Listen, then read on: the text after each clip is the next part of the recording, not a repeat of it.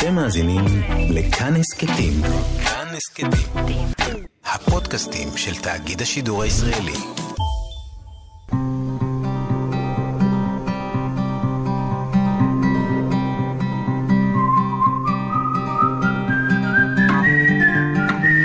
אחת פלוס חמש. אורחים וספרים עם ענת שרון בלייס. קראנו כמה עמודים, ועד שחזר החשמל, כבר העולם השתנה בעיניי. באמת, משהו נפתח לי, משהו נפתח לי בראש עם הסיפור הזה, ועם השנים באמת היה לי איזה מין... אה, כל מיני פנטזיות אה, מגוחכות על קפקא, שאולי הוא לא... מדברת איתך על ילדות כמובן, כן. אבל אה, שאולי הוא לא מת באמת, ושאולי עוד אפשר להציל אותו, ושאולי אני אוכל להציל אותו. אני זוכרת שהרגשתי איזו קרבה נואשת לעולם שלו, לסיפורים שלו. מאזינות ומאזיני כאן תרבות, שלום לכם, אורחת אחת באולפן עם חמשת הספרים האהובים עליה, אבל אנחנו נפתח עם הספר החדש שלה. שלום לסופרת צרויה שלו. שלום ענת. שלום לך ולרומן החדש שלך, פליאה, שראה אור בהוצאת כתר.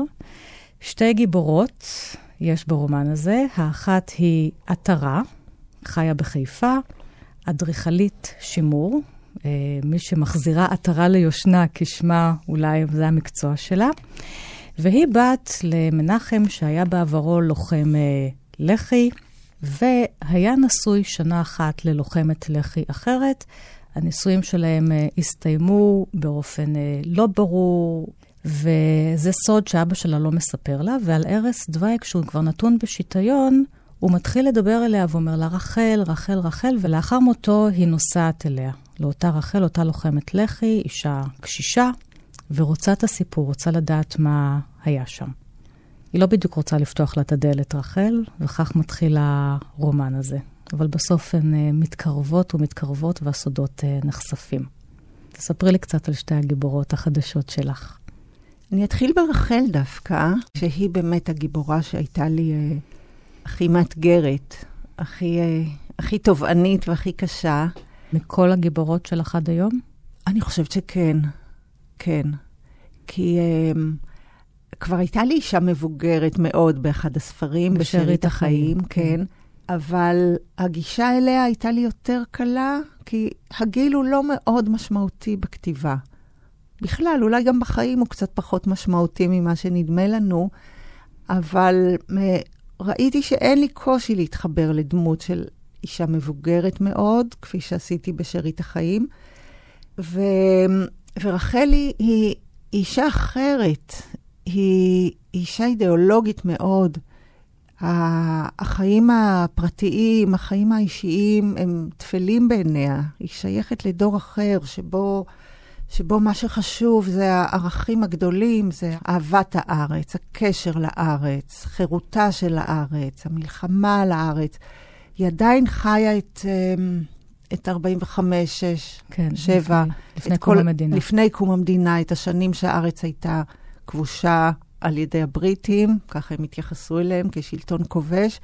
והם היו מוכנים, רחל וחבריה, באמת להקריב הכל בתנאים איומים כדי um, לשחרר את הארץ. אז אישה כזאת הייתה בשבילי um, באמת מאוד קשה לפיצוח, דווקא בגלל שאני, מן הסתם זה קשור ברקע שלי, ו- ו- וגם באיך שאני תמיד הסתייגתי מאידיאולוגיות קיצוניות, תמיד הסתייגתי מאנשים שה- שהעקרונות אצלם יותר חשובים מהרגש, יותר חשובים... מהאהבה. מהאהבה. מחיי האהבה, כמו אחד הרומנים הראשונים uh, שלך. והחיים האלה של הלח"י משהו שאת מכירה מהבית, כי אביך, מבקר הספרות הנודע והמורה מרדכי שלו, היה איש לח"י. אז את החיים האידיאולוגיים האלה הם רכשו בבית. בהחלט. במעשה ובמילים. כן, כן, בהחלט. אני זוכרת כילדה אמ, הרבה אורחים שמגיעים אלינו לביתנו בבית ברל, כמו גאולה כהן, ש... אני זוכרת שקראתי את הספר שלה בהתעניינות רבה כשהייתי בת 12, את סיפורה של לוחמת. שדרנית רדיו המחתרות. לגמרי, כן, כן שדרנית uh, מיתולוגית. אגדית. אה, ואבא שלי היה מאוד, אה, היה בקשר מאוד הדוק איתה. אני חושבת שחלק מהשידורים הוא עצמו כתב, כתב. אולי גם שידר לידה. הוא, הוא היה איש של מילים, הוא לא היה איש של... אה, הוא לא היה לוחם בלח"י, כן. ובמובן הזה אני חושבת שהדמויות בספר באמת חרגו מאוד מהדמות שלו, כי אני כתבתי על, על לוחמים. אבל הזיכרונות לח"י וה... אה, האבל על, ה, על הגיבורים שמתו, אה, שאלות לגבי העבר, עלבון, אה, עלבון ועצב על זה שהתרומה שלהם לא הוכרה על ידי כן. המדינה החדשה והשלטון החדש. וכן, ואני בתווך בכל זה מנסה להבין איך, איך אנשים יכולים להקריב כל כך הרבה, איך אנשים מוכנים להיפרד מכל היקר להם, אמ, בשביל, בשביל רעיון, בשביל אדמה, זה כל מיני דברים שלא היו ברורים לי כשהייתי ילדה, ואני חושבת שהספר הזה אולי עזר לי קצת להבין אותם. אז uh, אני מנסה להבין אם הוא עזר לך להבין אותם דרך דווקא הנושא הזה של האימהות. כי אימהות מופיעות אצלך כגיבורות בכל הספרים. דיברתי איתך לא פעם ולא פעמיים על הרומן שלך, רקדתי, עמדתי, שדווקא שם את מציבה לראשונה אימא שלא רוצה להיות אימא, שלא מתפקדת כאם. וגם בספר הזה, גם בפליאה, האימהות היא משהו מאוד דומיננטי, עטרה שפרקה בית אחד. יש לה רגשות אשם כלפי הבת שלה, והיא היא, היא כרוכה אחריה, והיא כרוכה אחר, אחרי העדן, הבן שנוצר מהנישואים השניים. וזה דומיננטי כל כך בספר האימהות הזאת, הרצון להיות אימא מושלמת דווקא כי פירקתי בית. מצד שני, רחל, הלוחמת לח"י, יש לה שני בנים, אחד חזר בתשובה, השני נעשה שמאלן, זאת אומרת, היא מאוד רחוקה מהם אה, פיזית ואידיאולוגית. ומה שעוד יותר מעניין זה איך היא נלחמה בבריטים. היא הייתה זאת שמסתובבת עם עגלה, שבה יש בובת פצצה במסווה של תינוק, וככה מפוצצת את החיילים הבריטים. ככה עושה פיגועים. הפיגועים שלה היו דרך ההתחפשות לאימא, שזה דבר מרתק בעיניי. כן, אני מודה שאני לא יכולתי להתאפק. אה, קראתי, קראתי הרבה מאוד זיכרונות של, אה, של אנשי לח"י. לצערי, את הזיכרונות של אבא שלי אמ, לא כך הקשבתי להם מספיק ולא זכרתי אותם מספיק, והייתי צריכה אה, פשוט ללמוד את הנושא, לפגוש אה, דרך היוטיוב בעיקר אה, לוחמים, לשמוע את הסיפורים שלהם. וכן, זה, הסיפור הזה על הניסיון ל, ל, להתנקש ברמטכ"ל הבריטי ועל לוחמת שהייתה הולכת הלוך ושוב עם, עם עגלה שבתוכה פצצה, בובה, בובה עם פצצה. אמ, זה מעשה שהיה, לוחמת הייתה אה, יעל בן דוב, אבל היא לא פוצצה את זה בסוף. כאן כבר לקחתי לעצמי כן. את החירות האומנותית, והלבשתי את זה על רחל שלי, והיא כן הפעילה את הפצצה, והקצין הבריטי שהתפעל מהתינוק שילם בחייו. העיסוק באימהות, והאימהות נכון. כדבר העוטף ביותר, והאימהות כפצצה כן. לאורך כל הכתיבה שלך. כן, צרויה. כן. כאילו שום דבר הוא לא לגמרי חד משמעי בעניינים של... אה, בעניינים הרגשיים האלה. יש כל כך הרבה אמביוולנטיות וכל כך הרבה... האימהות זה תהליך, כן. כידוע. אה, אנחנו לא נולדות אימהות, וכשאנחנו, וגם כשאנחנו יולדות ונעשות אה, אימהות באופן ביולוגי, לפעמים התאריך הרגשי הוא מפגר קצת אחרי ה... אחרי האקט הפיזי, ו, וזה באמת, זה באמת תהליך. אז אני חושבת שרקדתי, עמדתי, משקף, אה, אה משקף מפגש אה, בוסרי כן. יחסית כן. עם האימהות, וספרים אחרים שלי אה, משקפים כבר מפגשים אחרים. ובפליאה המפגש עם האימהות הוא כבר קיצוני בכיוון השני. אני חושבת שהאימהות היא קצת מפצה על חסך רגשי בחיי הנישואים. אה, אתרה נתלית במידה רבה בילדים שלה, אה, בגלל כן. שהקשר שלה עם, עם, עם אלכס אה, לא מספק אותה ב, כן. ב, במובנים רבים. נישואי האהבה הגדולים שלמענם הם פירקו שני בתים, נפערת שם איזושהי תהום. כן. כן, ניסיתי לבחון כאן כן. את, ה, את הפנטזיה. את הפנטזיה. וזה גם מתחבר לסיפור של רבי נחמן שמופיע בספר. ו- וגם הכאב הוא משהו שמלווה המון את הספרים שלך. הנפשי, בכאב זה גם הכאב הפיזי. ו- ובספר הזה, הכאב הזה שכרוך בכמיהה, אולי באיזו החמצה הורית, באיזה החמצות של אהבה אה, שמתרחשות פה, אה, כאב שכרוך באשמה, יש פה המון אשמה בספר הזה. רואים פה עוד כל מיני דברים שלא נספיק לדבר עליהם כאן. כן. היו ברגעים מסוימים שחשבתי שאולי היו צריכים לקרוא לו אשמה לספר הזה. יש כאן המון אשמה. כן, כן. צודקת, גם, גם אשמה זה, זה שם אפשרי, אבל אני חושבת שהפליאה מנצחת. כן. בכל הספרים שלי יש, יש ענייני אשמה. אני חושבת, אני חושבת שזה באמת אה, רגש שמלווה הורים, שמלווה בכלל את כולנו, כל מי שמנסה לבחון את עצמו ו, ומשתוקק להיות אדם טוב יותר, ראוי יותר, אז, אז בוודאי שה, שהאשמה היא, היא חלק מהעניין. אני חושבת שאצל אצל הטרה לקח לי זמן להבין את מקור האשמה שלה. אני חושבת שבאמת כשגדלים בבית כזה, תחת um, הורה שהוא נרקיסיסט, וה... האבא שלה. האבא הוא... שלה וכל המשפחה... הורה מתעלל מאוד. כן, וכל המשפחה מתארגנת סביב ההורה הנרקיסיסט, ו... והופכת את אחת הבנות לסוג של שעיר לעזאזל, כבשה שחורה, וזה הסיפור של הטרה. ואני חושבת שילדים שגדלים ככה, יש להם נטייה להרגיש, אה, להרגיש אשמים. זה, זה, זה חלק מהחבילה ש, שמקבלים כשגדלים בבתים כאלה. ואני חושבת שהרצון שלה להיות אה, אימא מושלמת זה לא כן. רק בגלל שהיא פירקה משפחה, אלא גם, אלא גם כי, כי היא כל כך מאוכזבת מההורים שלה ומאיך ש, שהיא גדלה, וכל ה... המשאלה שלה היא להיות אימא יותר טובה משאימא שלה הייתה, ושלילדה שלה יהיה אבא יותר טוב משהיה אביה.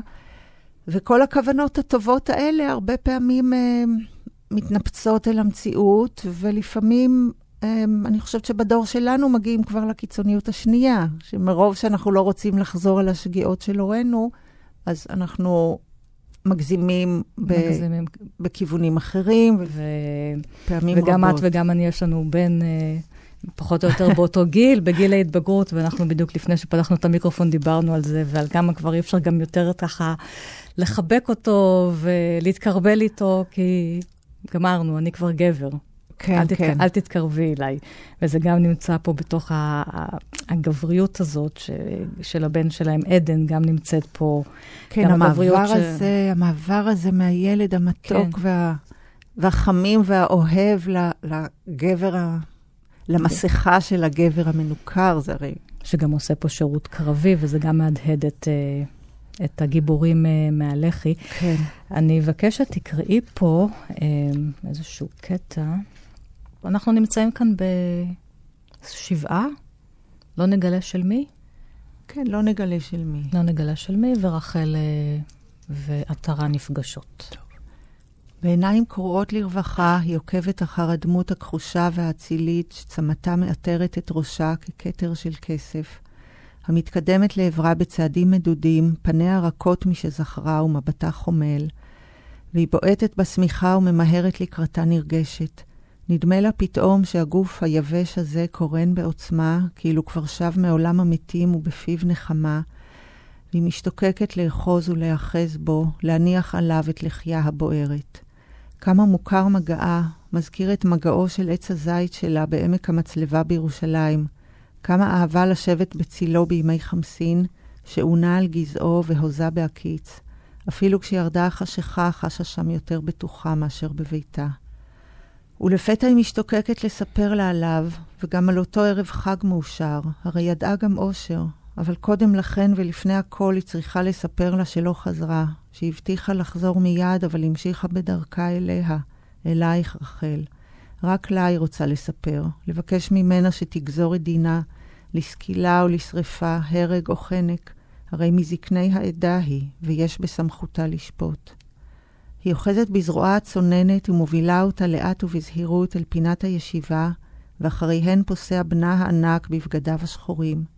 כשהוא רוכן אליה ומביע בקצרה את תנחומיו, מהבהב בזיכרונה סיפור שסיפר לה רק לפני כמה ימים על הלב והמעיין.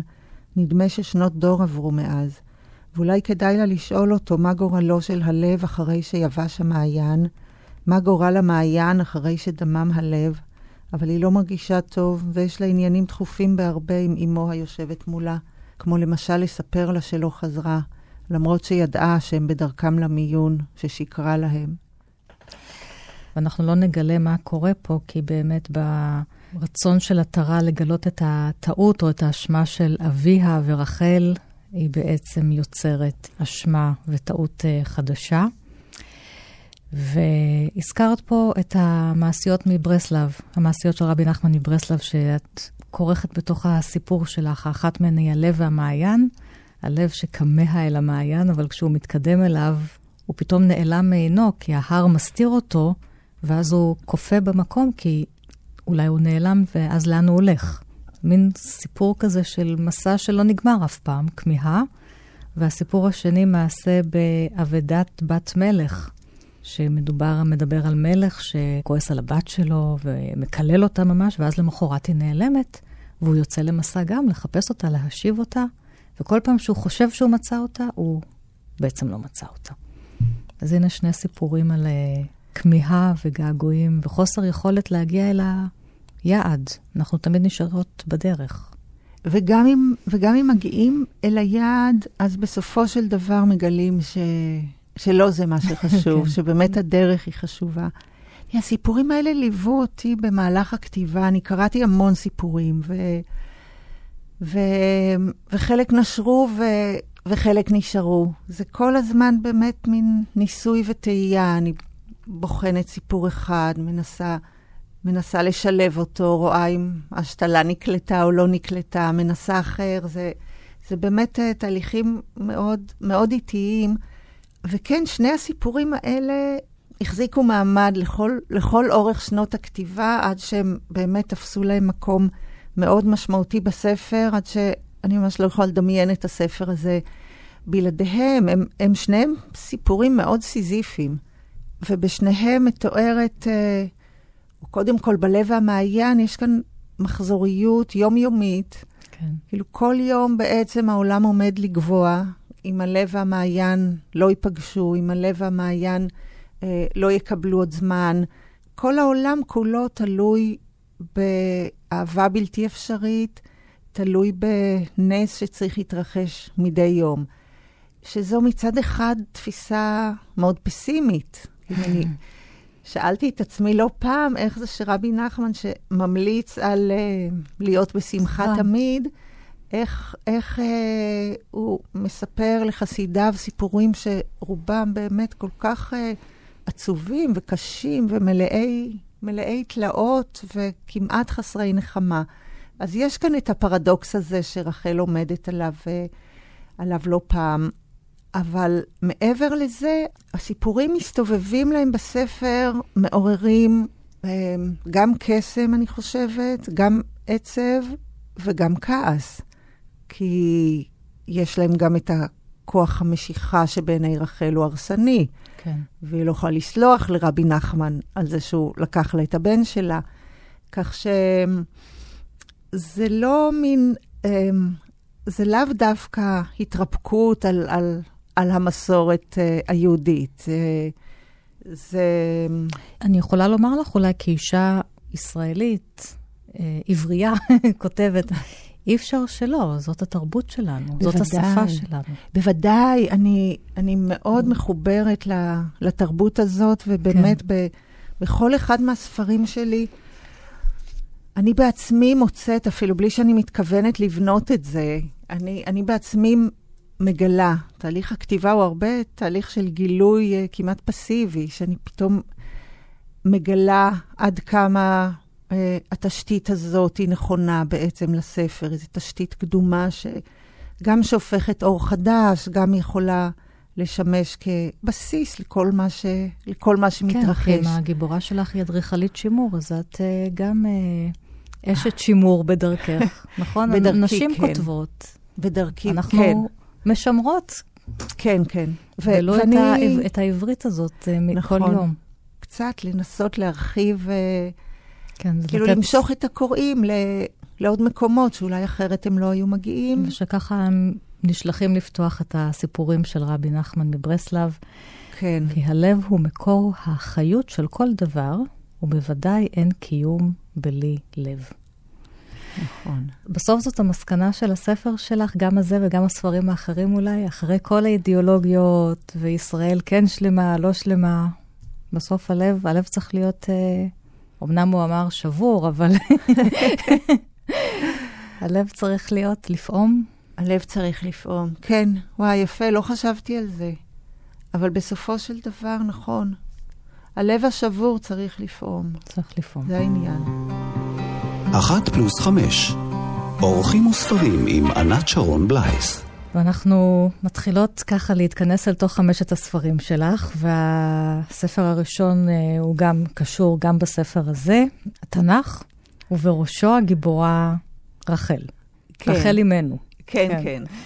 ורחל היא האם העקרה, האישה העקרה, שרואה את אה, לאה יולדת ויולדת, ואז יום אחד באה ליעקב וממש רועמת עליו, הבה לי בנים, ועם עין מתה אנוכי. כן. זה מה שחשוב, לא האהבה שלך, ולא זה שאתה מחכה לי שבע שנים ועוד שבע שנים, הבנים. בסוף יש לה שניים, ויוסף ובנימין ובלידה של השני היא גם מתה, היא משלמת בחייה מרוב הכמיהה הזאת להיות אם, אבל מבחינתה, אין קיום, אין משמעות. מתה אנוכי אם אין לי בנים. כן. ורחל הזאת גם נמצאת בתוך הרחל שלך. נכון. היא נמצאת בתוך רחל שלי, והיא נמצאת גם, ב, גם אצל גיבורות אחרות, קודמות כן. אולי, כמו דינה בשארית החיים, שהיא אה, כמהה לילד, בסופו כן. של דבר היא מאמצת ילד. ו, וקראתי הרבה, גם את הסיפור של רחל, גם את הסיפור של אה, חנה ושמואל, העקרות הת, התנ"כיות והכמיהה לילד. ואני מודה שבדמות של רחל מצאתי הרבה עוצמות ו... ואפילו נטיות חתרניות שמאוד מאוד משכו אותי, מאוד עניינו אותי, כי גם הפנייה הזאת שלה ליעקב, הבה לי בנים ועם עין מתה אנוכי, אפשר לראות שהיא בעצם אישה כל כך לא רומנטית. זאת אומרת, היחס שלה אליו לעומת היחס שלו אליה, שהוא כולו רומנטי והוא מוכן לעבוד בשבילה 14 שנה, ובשבילה זה לא שווה שום דבר. אינסטרומנטלית. לגמרי. ילד. ילד, כן. עכשיו האינסטרומנטליות הזאת שלה, ואני לא אומרת את זה בשיפוט, אותי זה מרתק כן. אה, לראות, אה, אני- אה, לראות אני- את אימא רחל. מוקסמת כל פעם מהפסוק הזה, הבה לי בנים ועם עין מתה כן. אנוכי. כן, כן, זה, זאת באמת, אה, אי אפשר להגיד את זה יותר חזק, יותר חד משמעי. והאינסטרומנטליות שלה מתבררת גם ב, ב, בסיפור הדודאים. תארי לך איזה אישה היום הייתה מציעה לאחותה, לרעותה, את בעלה, אה, תמורת, כן. תמורת משהו, זר, אה, כן, זר פרחים. תמורת זר פרחים, היא מסרסרת בו ממש. והסיפור שמופיע אחר כך של אה, גנבת התרפים, שהיא גונבת את התרפים מבית אביה. כן. כן. אז גם כן, את רואה איזו אישה מתוחכמת ומלאת תושייה, כשפועלת לבד, יעקב לא יודע מזה, לבן לא יודע מזה. אחותה בעצם- לא יודעת מזה. אחותה לא יודעת. את, את רואה כאן אישה שמצליחה להערים על שני הגברים במשפחה. את יכולה לומר אבל שהיה לה בית ספר טוב, כי היא ראתה את אבא שלה מרמה ומרמה, אז... אה, בהחלט. גנטיקה, כן? בהחלט, בהחלט. ובכל זאת לרמות גם את אביה וגם את בעלה, כן. והתחכום הזה שהיא יושבת על התרפים, והיא אומרת, אה, היא אומרת לאביה, אה, אני מתנצלת שאני לא כן. יכולה לקום לכבודך, יש לי אורח כן, נשים. אורח נשים, כן. וכן, היא גונבת לאביה בעצם את הפסילים האלה, כי כן. הוא עדיין עובד אלילים. בעיניי היא דמות באמת אה, נועזת ו- כן. ומרתקת וחתרנית. רחל, ולכן קראת לגיבורה שלך רחל, פה בספר פליאה. כן, כן. זאת רחל נועזת, רחל זו, שעושה. כן. גם זו לה יש שני בנים, הנועזת. לרחל שלך גם בספר גם יש שני בנים. והיא גם בעצם מצליחה, לא מצליחה לממש את האימהות שלה, כמו אולי רחל התנ"כית מולה. כן. כי הם מתרחקים ממנה אידיאולוגית במקרה הזה. נכון, נכון. ההתמודדות של רחל שלי אה, היא, היא שונה, כי היא מאריכה ימים, בניגוד לרחל המקראית שמתה בדמי ימיה וכמעט לא הספיקה להיות אימא. כן. אז, אז רחל שלי, יש לה עשרות שנות אימהות, אבל אני חושבת שהיא מגלה באמת את, ה, את תמצית האימהות רק בסוף. אבל לפעמים זה לוקח שנים שלמים, שנים אה, שלמות. שנים שלמות, חיים שלמים, להבין, להבין משהו, כן. להגיע למשהו. בעיקר כשהתחלת את המסע שלך בתינוק פצצה. כן. בעגלה מול הבריטים.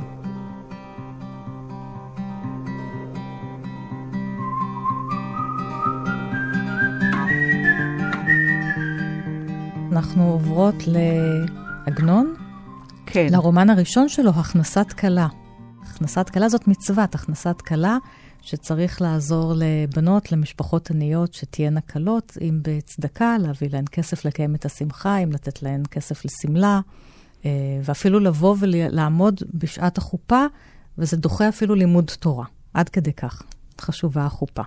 אז זאת נכון. מצוות הכנסת כלה, וסביב זה עגנון תובע סיפור, שבמקרה הזה הוא גם, הוא מתחיל מעוני מרוד, אבל הוא מסתיים בנס ובכסף ובאושר. יש פה גם קומדיה של טעויות באמצע, ממש שקספירית. נכון, אז נכון. את- זה, איפה את פוגשת את הסיפור הזה? על uh, רייב יודל נתנזון שיוצא למסע לאסוף צדקה כדי לחתן את בנותיו. כן. המפגש שלי עם הכנסת כלה, כמו המפגש שלי, הראשוני שלי עם, עם סיפורי התנ"ך, וגם ספרים שנדבר עליהם בהמשך, אני, אני מתרכזת בשנים הראשונות, כי אצלי לפחות, אני מרגישה שהרשמים הראשונים הם יותר חזקים מהכל. הספרים ש... שהקריאו לי, הספרים שבאמת קראתי באופן הפסיבי, אמ, במידה רבה השפיעו עליי יותר מכל מה שקראתי אחר כך כבר כשהייתי גדולה, ולכן חמשת הספרים האלה, נניח, הם נכנסים ל-20 שנותיי הראשונות. אני לא, לא, לא מוסיפה um, כאן בשיחה שלנו, אני לא, כן. לא אוסיף על זה. אז גם הכנסת כלה, זה הכל כמובן uh, בזכות uh, אבי, ש... שהיה מקריא לנו לפני השינה, זה היה ממש טקס, uh, טקס נפלא שאני מתגעגעת אליו. זה באמת מזיכרונות הילדות הכי יפים שלי. איך אה, אחי הנר ואני יושבים, אה, שוכבים כבר במיטותינו, ואבא אה, יושב בינינו עם ספר תנ"ך, או אחר כך עם הכנסת כלה, ומקריא לנו ב, בסבלנות ובהנאה. היינו צוחקים המון, יש שם כל כך הרבה קטעים מצחיקים בהכנסת כלה, והוא בחר, הוא, הוא, הוא בחר בספר הזה כי יש בו גם המון סיפורים פנימיים שאפשר נכון, להתרכז כי בהם. הוא מסע בין עיירות יהודיות. כן, במאה כן, ה-19, כשהוא יוצא ל- לבקש כסף לבנותיו. כן, כן, ו- ו- וסיפורים ושירים, ו- ואני זוכרת אותנו, את אחי ואותי, ממש קופצים במיטות וצועקים, עגנון, עגנון. כל פעם שהוא רצה להפסיק כבר ולכבות את האור, ורצינו הדרן, היינו פשוט קופצים וצועקים, עגנון, עגנון, עד שהוא היה מתרצה. נאנח בעונג ו- וממשיך להקריא לנו עוד כמה עמודים. אז הספר- מדפדפת בספר, והוא כולו מלא מלא מלא בהערות כתובות. של אבא שלי. כן, אני חושבת שמהספר הזה עצמו היה מקריא לנו. כן. אני רואה כאן כל כך, כל כך הרבה הערות שלו. הוא היה ממש אה, מנתח תוך כדי קריאה, מתפלמס עם הסופר תוך כדי קריאה.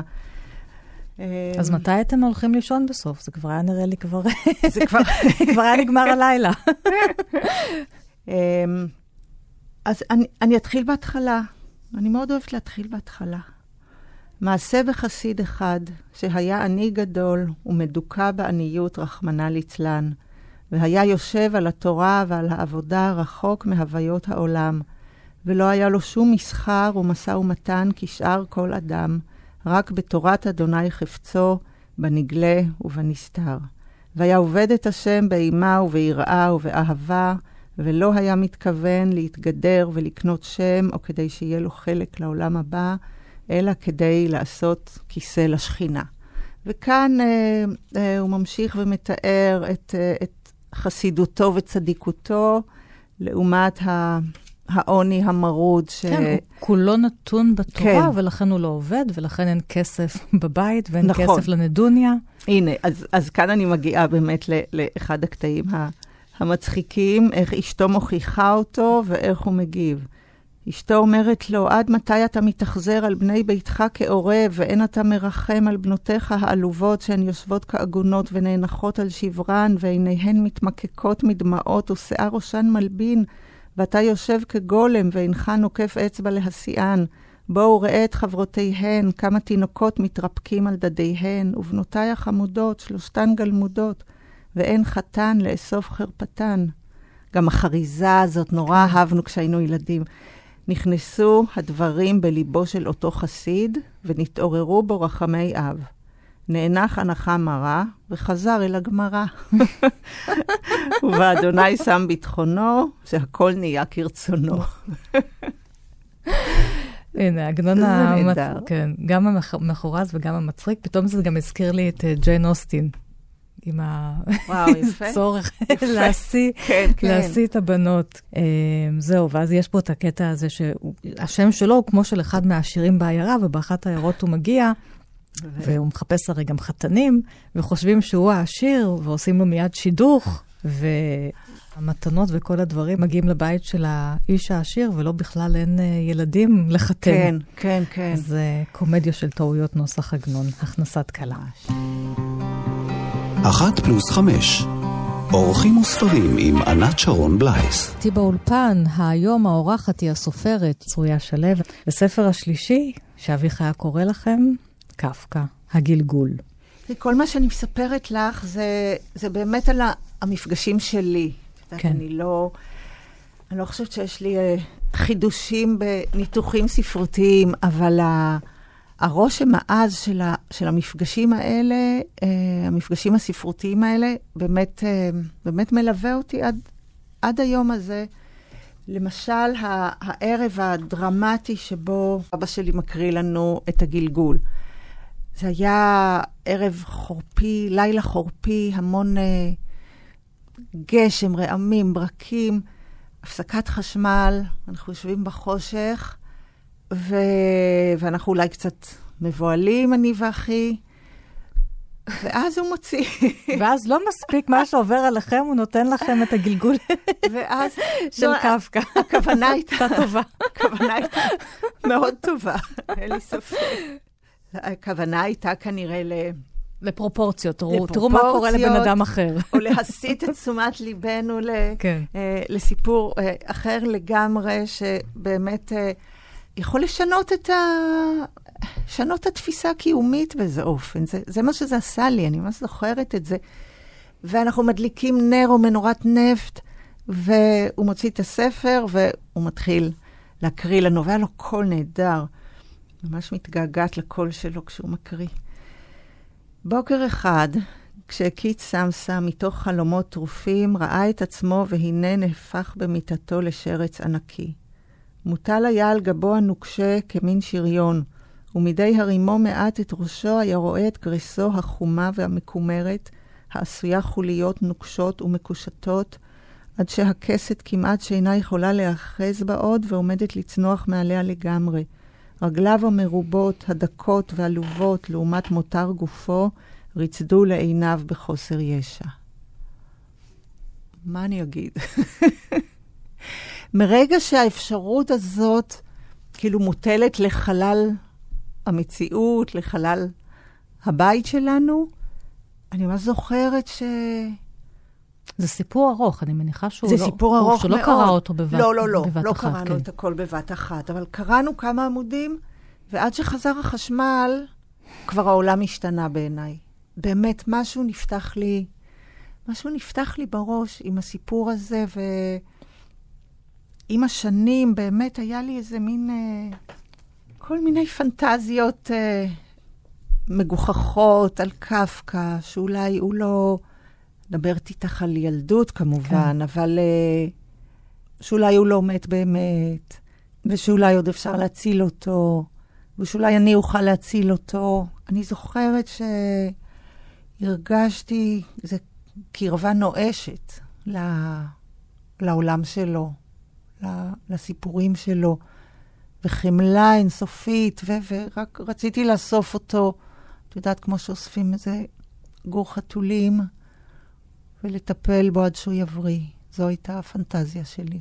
אחת מהן. כן. אז אני מתחברת לפנטזיה הזאת בהקשר לספר הבא שבחרת.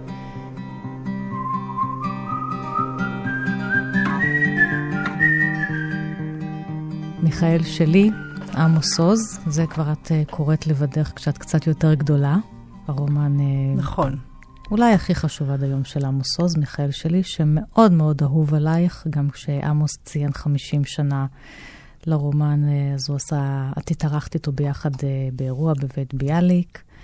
אני חושבת שגם ראיינתי אותך אז, אם אני לא טועה, לקראת האירוע הזה. נכון. על האהבה לדמות הזאת, לחנה, הדמות הגדולה מן החיים, ואת חשבת שאת יכולה להציל את קפקא, אני חשבתי שאני יכולה להציל את uh, חנה, והייתי כותבת לה, פתקים, כן, בעודי בחורה, נערה, כן. אני אבוא להציל אותך מהמיכאל הזה שלך, ו... יואו, איזה יופי. שאני אבוא להציל, כן. אז חנה היא המכשפת של שתינו, שלך ושלי. וואי. ואחד, אני חושבת שזה עד היום הספר האהוב עליי ביותר, מיכאל שלי. אז אנחנו, אנחנו לגמרי... באותה סירה. לגמרי באותה סירה, כן. Um, מיכאל שלי הסתובב אצלנו בבית ב, ב, ב, בשנים שהוא יצא ובשנים שאחר כך, כי אבא שלי כתב uh, מאמר מאוד גדול על הספר, אני חושבת שזה היה ב-68, וכל החודשים שקדמו היה מדבר עליו. Uh, uh, משוחח, אני גם זוכרת את עמוס עוז מגיע אלינו הביתה, ו- ו- ואבא שלי uh, פורס בפניו את הפרשנויות שלו, ו- ועמוס עוז uh, מופתע ו- ונרעש מה... הוא אהב את הספר, אבא שלך? מאוד.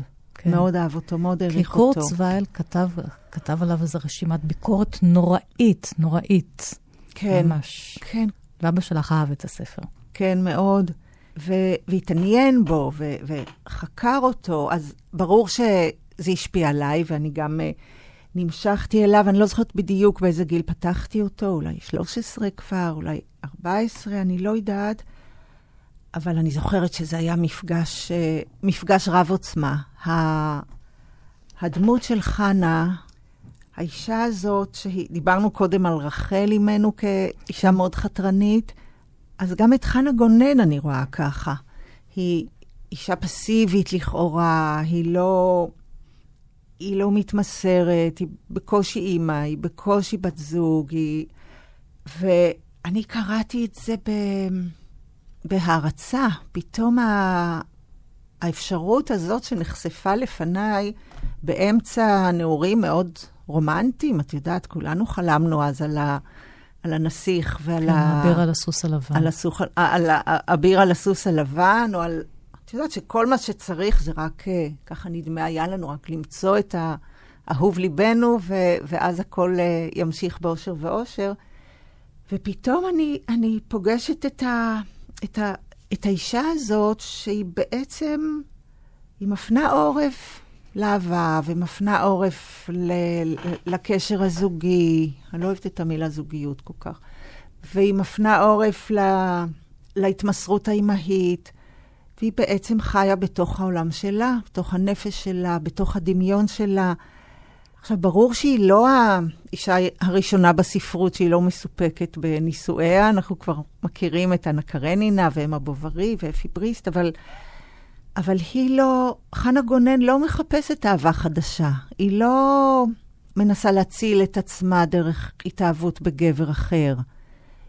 היא, היא מסתפקת בחיי הנפש, היא מסתפקת בהזיות, היא מסתפקת בדמיון, ובאיזשהו אופן כמעט קטלני, אני חושבת, זה משך אותי, משך אותי בחבלי קסם אל האפשרות הזאת.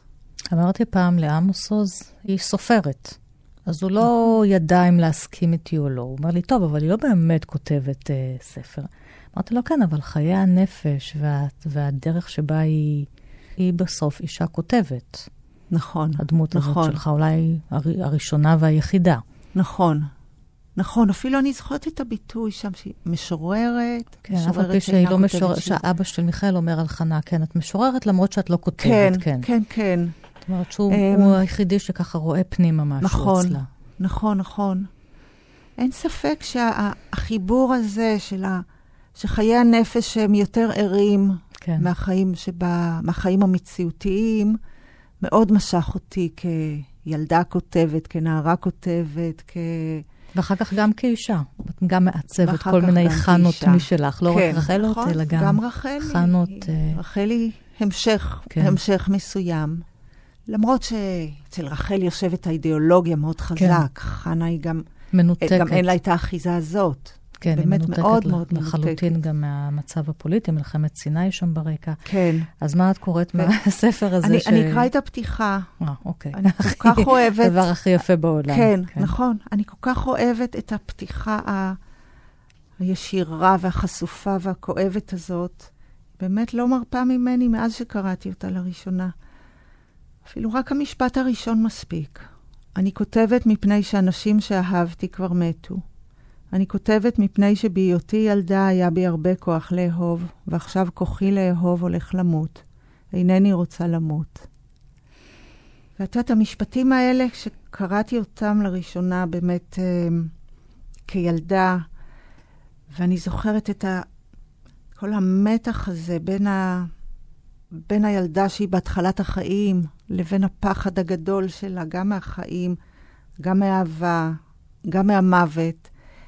אני באמת עדיין מוצאת בפסקה הזאת כל כך הרבה, גם היום, ש... כשאנשים שאהבתי כבר מתו, ואני עדיין כותבת, כן. ו... והפסקה הזאת מלווה אותי. וגם עמוס עוז כבר מת. נכון. ובאמת חשבתי כמה עצוב לי ש... שאני לא יכולה לשלוח לו את הספר, את פליאה, כי לאורך כל השנים זה היה ממש איזה טקס שמלווה אותי, לא רק אותי, כל, אני חושבת כמעט כל סופר שהוציא ספר בארץ, היה שולח את ספרו לעמוס עוז, ומקבל מכתב נפלא אחר כך. ואני לא עושה את זה, אני מודה, אני, שולחים לי ספרים, אני לא מספיקה לקרוא ואני לא מספיקה להגיב. והוא היה תמיד כותב, היה מגיע מכתב שלו בכתב יד מאוד סדור, שבו זה היה מכיל הכל. הייתי מרגישה יחס כל כך רציני אל, אל מה שכתבתי. Um, הוא באמת השקיע במכתבים האלה, וחסר לי המכתב הזה שלו עכשיו. חסר לי הקיום שלו. הוא באמת, uh, אני יודעת שאחרי כל הדברים שקרו, הדמות שלו... Um, עם הספר באמת, שביתו גליה כן, פרסמה ו... לפני כמה חודשים, כן, על היחסים כן. הקשים שלהם. כן, ואני באמת, את יודעת, אני לא, לא, לא, לא אתיימר להיכנס לזה או לשפוט, זה, זה, זה לא מקומי, אני רק יכולה... ואני מלאת חמלה לכל הנפשות הפועלות ב, בסיפור הזה.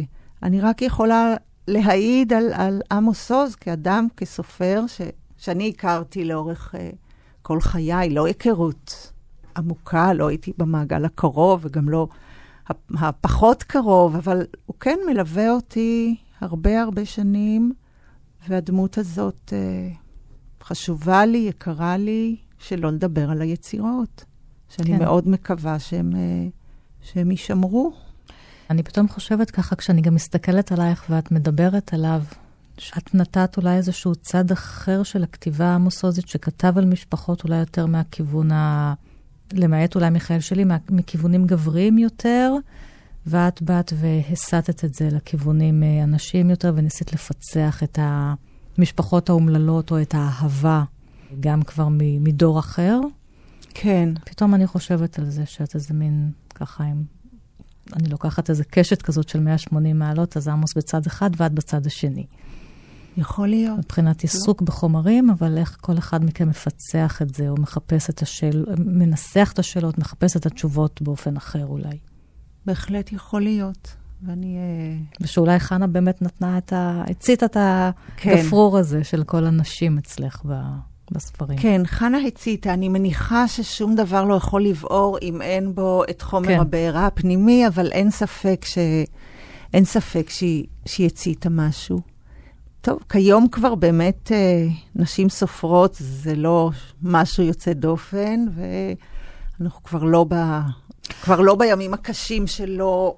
אבל. אני יכולה לשאול okay. אוקיי. אותך, נשים סופרות זה לא משהו יוצא דופן, אבל אין את uh, השלישייה הזאת, עמוס, בולי, א' ב' יהושע ודוד גרוסמן, שכל פעם שיש איזשהו מבצע צבאי, תמיד היו מתייצבים ביחד ונושאים את הדברים אל האומה. Uh, בדרך כלל דברים אנטי-מלחמתיים ובעד השלום. לפעמים שומעים אתכן uh, ספורדית, אחת פה, אחת שם, אם קורה משהו, אבל אתן לא מתייצבות, נאמר, בשורה, בשולחן כזה של שלוש נשים, שלוש סופרות מובילות. אני יכולה לענות לך באמת... Uh... את התשובה הכי, אה, הכי, הכי אישית, הכי, כן. הכי אמיתית שלי. אני יכולה להביע את, את עמדותיי, לפעמים אני עושה את זה נכון. ב, ב, במאמרים. יש דברים שאפשר למצוא מתחת פני השטח בספרים, גם אם לא ממש התכוונתי לזה. אין לי את התחושה הזאת, ברור שאני רוצה להועיל ככל יכולתי, אני רוצה לתרום ככל יכולתי. אני לא בהכרח מרגישה שעצם היותי כותבת, סופרת, זה הופך אותי לברת אמ, סמכה בנושאים כאלה או אחרים. אני עוד לא מרגישה את החיבור הזה כן. באופן אותנטי. יכול להיות שכשאני ארגיש אותו, אני אוכל להיות יותר, אה, יותר פעילה, אבל אני לא מרגישה את זה. זה, זה באמת עניין של נטיות אישיות. אין לנו מקבילה נשית. אולי לא צריך, אני לא יודעת. אני גם לא יודעת. כן. Um, אין ספק ש, שיש עדיין איזושהי הגמוניה מסוימת, איזושהי היררכיה מסוימת, אה, כן. שלא, עוד לא השתחררנו ממנו, ממנה, ו, ובאמת המעורבות של הסופרים הגברים ב, ב, בפוליטיקה, כן. וה, הביטחון הזה שלהם להעמיד את עצמם ב, בעמדה של um, הצופה לבית ישראל, um, זו אולי תחושה שלפחות אצלי פחות קיימת. טוב, אולי כי אנחנו צופות לתוך הבית. אפשר ללמוד הרבה כן. מהבית אל החוץ. באמת, אני לא רואה הבדל מה? גדול ממש בין ההתנהלות האימהית, ההורית, להתנהלות פוליטית. כאילו, זה לא אמור להיות כל כך שונה. ממש לא. אבל אולי כן. הדברים שאת אומרת ייקחו אותנו אל הספר האחרון שבחרת.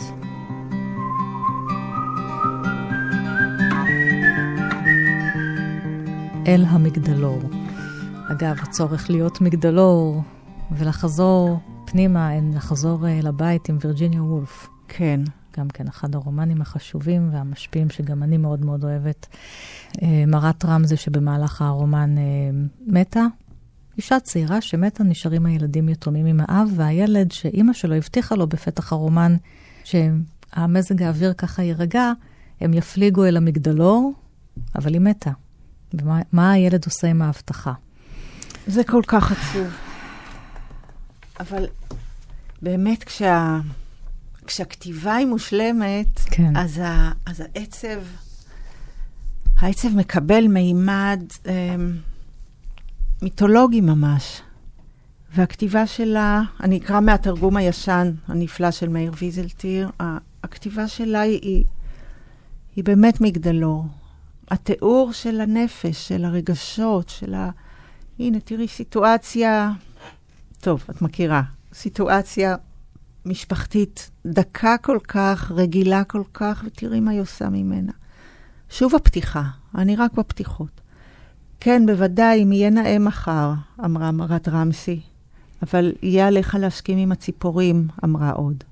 לבנה גרמו המילים הללו שמחה יוצאת מן הכלל, כאילו סוכם בזה שהטיול יתקיים לבטח, והפלא שהשתוקק לו כמדומה שנים על גבי שנים, הנה הוא ככלות חשכת לילה אחד בהפלגה של יום בהישג יד. כיוון שהשתייך אפילו בגיל שש אל אותו שבט עצום שאינו יודע להפריד רגש אחד מאחר, אלא מחויב הוא להניח לציפיות של העתיד, על שמחותיהן וצעריהן, להעיב על מה שעומד על הפרק. כיוון שאצל אנשים כאלה, אפילו בשחר ילדותם, יש בכל מפנה של גלגל ההרגשה כוח לגבש ולרתק את הרף העין שעליו יוטלו צילו או אורו.